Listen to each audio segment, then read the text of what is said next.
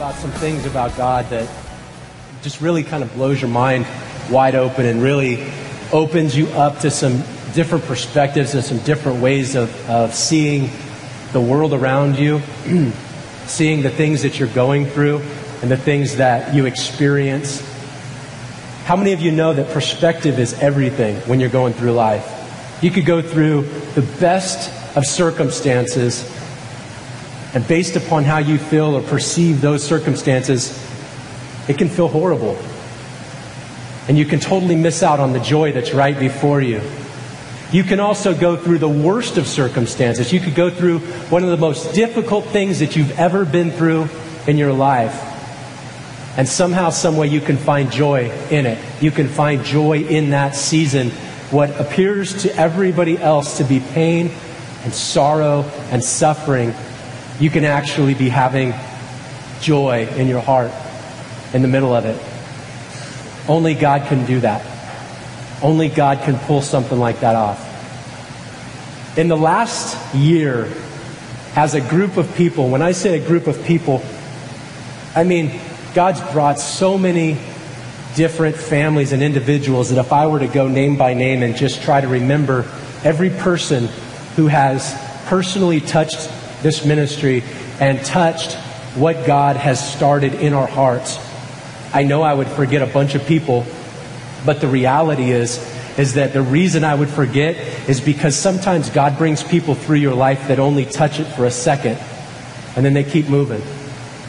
We don't like that. We like to be able to have things that are permanent. We like to hold on to things and we like to keep them. We like to build relationships and friendships, and we're very much like that when it comes to our worship experiences. We like to go to a church with people, and we like everything locked in, and we like everything the same, and we like to build a family and a network of people, which is awesome. It's just a little different than what God's asking us to do right here. See, God's asking us to literally be a turnstile that continues to, the door to continues to open always open. People are going, people are coming, people are coming through all the time. And it's challenging for us. But in those challenges, when you see what God is doing in the midst of the movement, you see what Vince talked about genuine fruit, genuine hearts, genuine lives being tweaked and changed and altered. And that's super cool. That makes you want to get up in the morning and keep on doing something that can be really challenging and really hard. Tonight, as we look at Scripture together, I want us to come to it with hearts that are open to listen to what God has to say for us as a group. But more importantly, God wants to speak something to you individually, right where you're at, right what you're going through. And if you're here with us tonight and you've never read Scripture, you've never heard Scripture, you've never heard any teachings about Christ, then you are in the best place you possibly could be on a Saturday night. Because our heart is for you to get a glimpse and to taste and see that God really is good. And for Him to give you a taste in your mouth that you'll never recover from. That you'll look the whole world over for something quite like it, but you won't find it. Because there's nothing like our God. In the book of, of Peter, there's a crazy scripture it says you can show others the goodness of God. And he's talking about us. He says, He called you out of the darkness into His wonderful light. He called you out of the darkness into His wonderful light. We have been talking in great detail for the last month about the two kingdoms that are all around us, that are at work all the time We've been talking about God's kingdom, the kingdom of light, and all of the things that God is at work doing, and we've been describing it, we've been looking at it. But we've also been looking at the kingdom of darkness.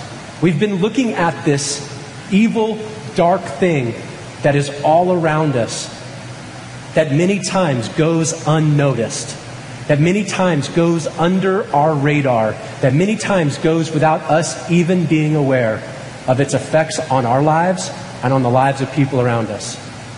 As a matter of fact, when we look at Scripture, we can see that these two kingdoms have some very distinguishing markers. And those two markers really are light and darkness. Light and darkness.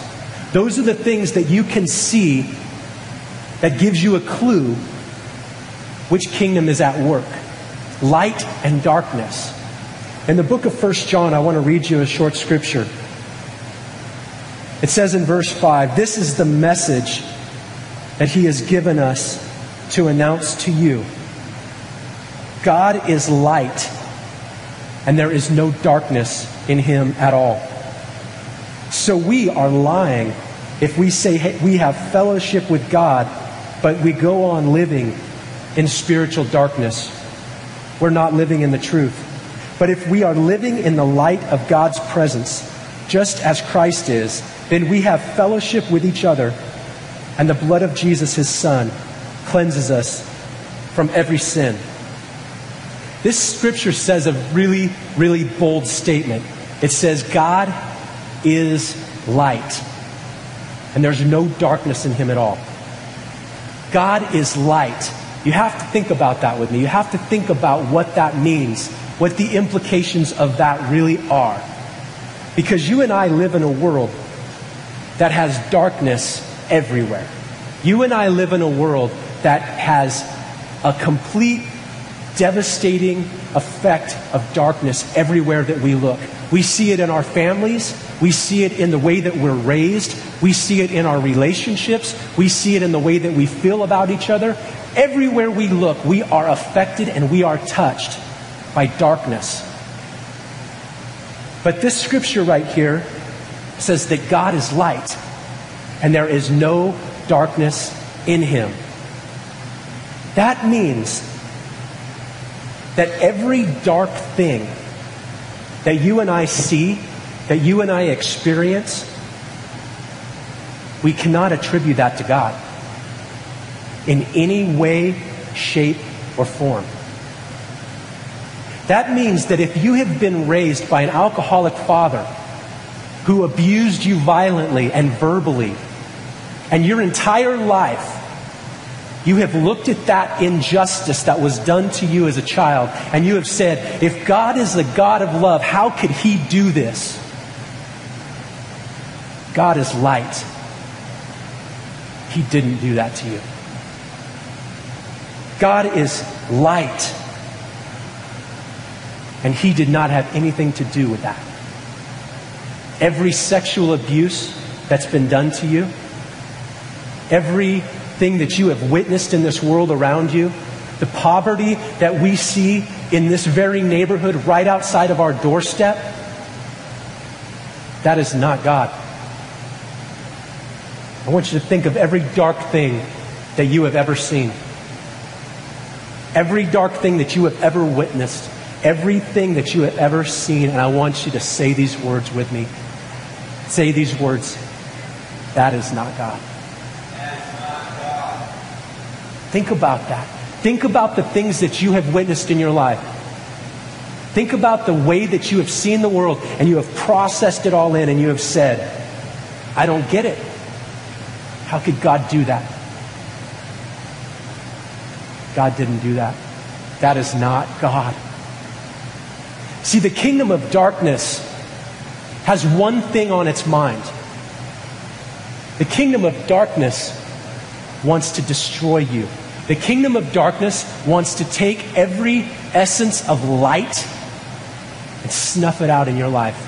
Every joyful experience, every healthy relationship, everything in your life that is a good and is of God, the kingdom of darkness wants to destroy it. It would be really easy for us if the devil ran around in a red suit and with horns on his heads, and we could see him everywhere that he went, and we could just point at him and just go, oh, well, there's the devil, watch out. But unfortunately, that's not how he operates. See, the kingdom of darkness thrives on secrecy. What is it about darkness that makes it so hard to be able to see what is really going on. It clouds everything, doesn't it? When it's nighttime and it's dark, you can't make out people's features. You can't see what's really happening. You squint your eyes to try to see what's happening around you. The darkness is affecting your environment, and you can't see clearly. And that is exactly the way that the enemy tries to work in yours and my life. He tries to operate in secrecy. He tries to operate in ways that make us ignorant to what he is really doing and what he is really all about, to keep us completely unaware. In 1 Thessalonians, it says that those of you that belong to God, you are children of the light and of the day. It says we don't belong the darkness and night. So be on your guard, not asleep like the others. Stay alert and be sober as night is the time for sleep and the time when people get drunk. But let us who live in the light think clearly, protected by the body armor of faith and love, and wearing as our helmet the confidence of our salvation. For God decided to save us through our Lord Jesus Christ, not to pour out his anger on us. He died for us so that we can live with him forever whether we are dead or alive at the time of his return. So encourage each other and build each other up, just as you are already doing. In this scripture, he calls you and I that have a relationship with God children of light, children of the day. What does that bring with it? What kind of implications does that bring with it when you think about yourself? It's the complete opposite of the kingdom of darkness. It's the kingdom of light. And it says, it says that you and I are children of that light. In other words, if the kingdom of darkness thrives on secrecy, then the kingdom of light thrives on openness. If the kingdom of darkness thrives on covering things up, shh, don't talk about that. Don't talk about what's happened to you. Don't talk about your past. Don't talk about the things that other people might judge you about. Don't talk about that stuff. And the kingdom of light says, bring it all out, bring it into the open, be free, let it go, don't let it hold you back. And God says, we're the children of light. And then he takes it a step further and he says, you've got to be on your guard, you've got to be alert. You've got to be sober. You've got to have a clear head. You've got to know what is going on. And you've got to know what role you play. You've got to know what role you play. In this scripture, the author uses a really cool analogy. He says to put on the body armor of faith and love and he talks about wearing the helmet of the confidence that comes from our salvation. What he's saying to us, the visual implication that he wants us to see, is that he wants us to put on the clothing of God. He wants us to put on the clothes of God, to put it on us. It's interesting that it uses the analogy of clothing. I don't know if you've ever had the unfortunate privilege of showing up to an event underdressed. Has anybody ever had that happen to you before where you go somewhere and you're just like, you walk in and you instantly know, dang it, I should have put some pants on instead of shorts and flip flops? Um, I remember uh, being in high school and we had, you know, they have these high school homecoming games where you they nominate the king and the queen and all this stuff. And I was I was one of the people that was supposed to come in, and everybody's wearing tuxedos. And in those days, I I thought it was just much more appropriate to wear shorts and Converse tennis shoes to everything. I just thought that that was the proper attire. And I remember showing up to this event wearing what I thought was a cool outfit, only to find the horrid look on the administration of the school as they looked at me and they said, We're not even going to let you show your face in public. Go home and change your clothes. You're not ready for this thing. And I remember, you know, of course, in my, in my youth, in my rebellious state, I remember thinking, What's those guys' problem? I'm fine. I'm dressed how I think I should be dressed. I think that this is the proper attire. I don't think that there's any issue here. But I remember learning that lesson that you got to dress right. And I remember going to other events where you show up for something and you're not dressed right. And it makes for an awkward moment. As we talk about this concept in Scripture of being dressed right, we've got to understand what it is to put on the clothes of God. We've got to understand what it is to put Him on. Because some of us don't understand what that means. In the book of Matthew, Jesus talks about it in a really detailed fashion. Jesus says in Matthew chapter 22, he tells an incredible parable. In verse 1, it says, Jesus told us several stories to illustrate the kingdom. He said the kingdom of heaven can be illustrated by the story of a king who prepared a great wedding feast for his son. Many guests were invited, and when the banquet was ready, he sent his servants to notify everyone that it was time to come, but they all refused. So he sent other servants to tell them, The feast has been prepared, and choice meats have been cooked. Everything is ready, so hurry. But the guests the guests he had invited ignored them and they went about their business. One to his farm, another to his store. Others seized his messengers and treated them shamefully, even killing some of them. The king became furious. He sent out his army to destroy the murderers and burn their city. And he said to the servants, The wedding feast is ready and the guests that I invited aren't worthy of the honor. So now go out into the street corners and invite everyone you see. So the servants brought in everyone they could find, the good and bad alike, and the banquet hall was filled with guests. But when the king came in to meet the guests, he noticed a man who wasn't wearing the proper clothes for a wedding.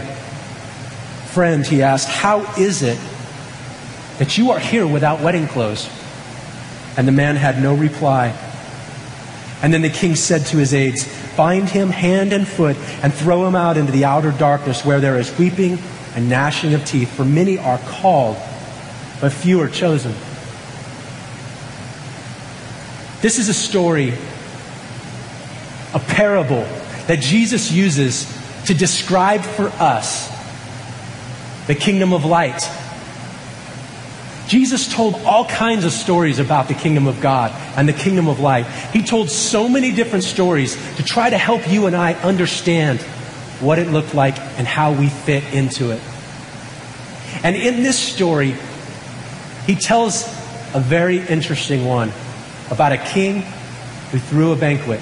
We've talked about a story very similar to this before. And how when this king invited everybody to come in, those that had their act together didn't want to come. They didn't appreciate what the king had done.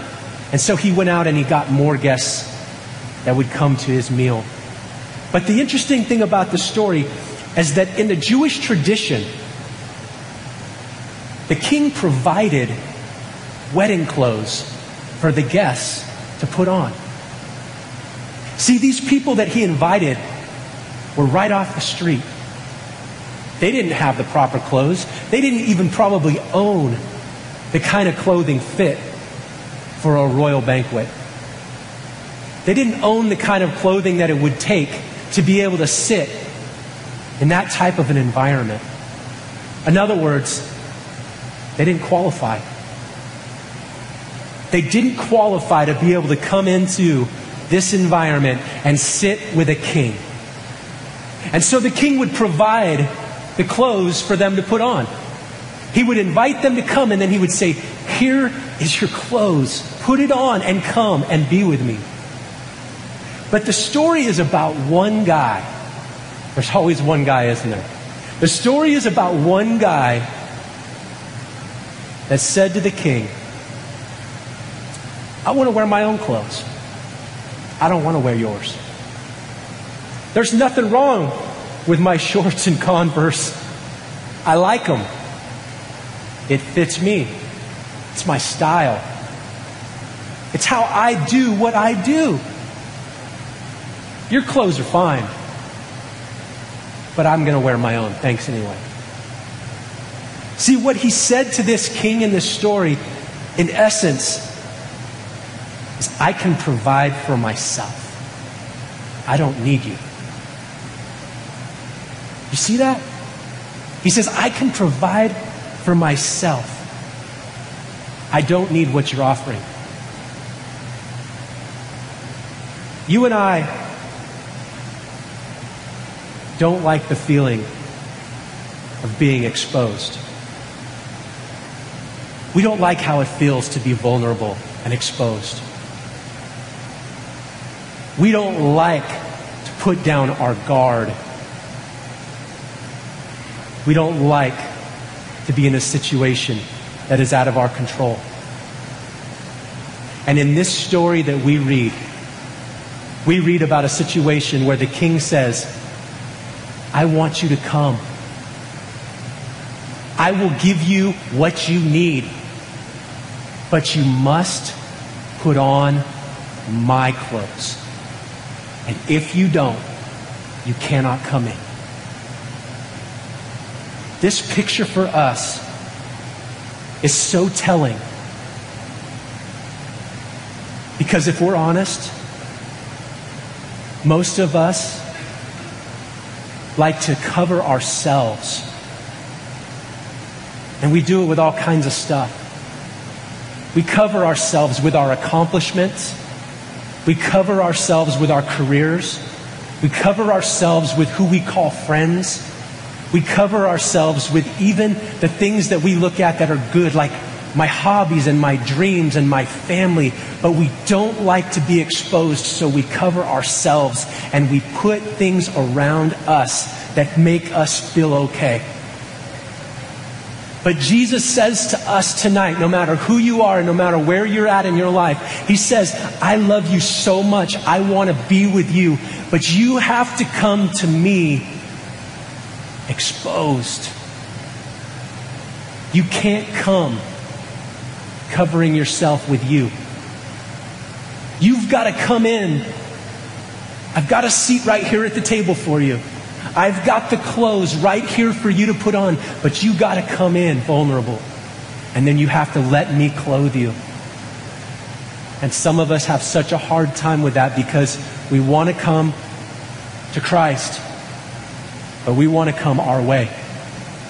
We want to have a relationship with God, but we want it on our terms. We want to know God, but we want to be able to still have us too. The gospel of Jesus is so beautifully simple. It only requires one thing and one thing only your entire life. Jesus says, if you want me, you have to exchange your life for mine. I'll give you my whole life, Jesus says, but you've got to give me yours. You can't have it halfway. And those of us that have entered into this faith relationship with God and have begun walking this journey of learning what that means, we have realized that it is painful and at times it is difficult. But my friends, when you are living in a relationship with the God that created the world around you, the world is at His disposal. There is nothing like it on this earth. I would love to be able to stand here before you and say that having a relationship with God is all about God coming into your world and making your life great and making it all about you experiencing your dreams come true. But it's not. The Bible says that if you want God, you've got to give up you. And you've got to put on Jesus. We don't like being exposed. We don't like the feeling of being seen by people. A few weeks ago, we talked about the crazy story of Adam and Eve and God and how God came into their lives, created them, and He had relationship with them. And then we talk about how everything in our world went bad when Satan came and they believed a lie, and there was this rampant spread of sin that has affected everything that we've ever experienced in this world since. But the most beautiful tale of that story comes before Adam and Eve leave. The part in the story that God used to show us his heart. The Bible says that God made clothes for them. The Bible says that God covered up their nakedness. He covered up their shame. He made a way for them to feel okay. God says, I don't want you to feel unprotected. I will cover you. I will cover you. And that same God in the book of Revelation speaks to a church in a letter. And this is what he says to this church. He says, I know all the things that you do, that you're neither hot or cold. God says, I wish you were one or the other, but since you're like lukewarm water, I'm going to spit you out of my mouth. God says, You think I am, you are rich. You say to yourself, I have everything I want, and I don't need a thing. But you don't realize that you are actually wretched and miserable. You're poor, you're blind, and naked. So God says, I advise you to buy gold from me, gold that has been purified by fire, and then, and only then, will you be rich. Buy white garments. Get this, so that you will not be shamed by your nakedness. Buy ointment for your eyes so you'll be able to see. God says, I'm the one who corrects and disciplines everyone that I love. Be diligent and turn from your indifference.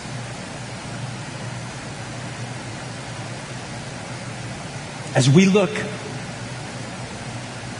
at the kingdom of darkness and at the kingdom of light, and we find ourselves right in the center of both of these kingdoms. We have learned through reading Scripture that we are at the center of their focus.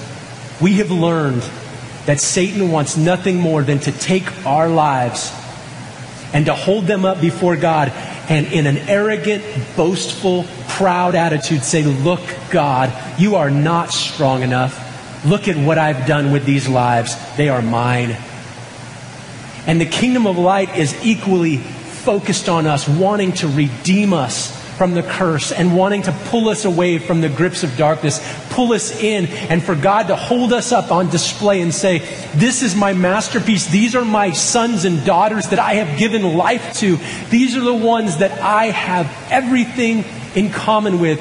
I am theirs and they are mine. And as these two kingdoms literally are at war with each other, as they are fighting with each other, as they are going at it, you and I are right in the middle. And tonight we find that one of the ways that the kingdom of darkness wants to keep a hold of us is for you and I to buy into the subtlety of the lie that says, I can take care of myself. I can clothe myself.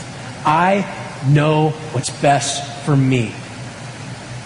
And when God comes in and He begins to draw us away, we resist in our pride and we resist saying, God, I don't want to be exposed. I don't want to be vulnerable. And Jesus is saying, You don't understand. You cannot sit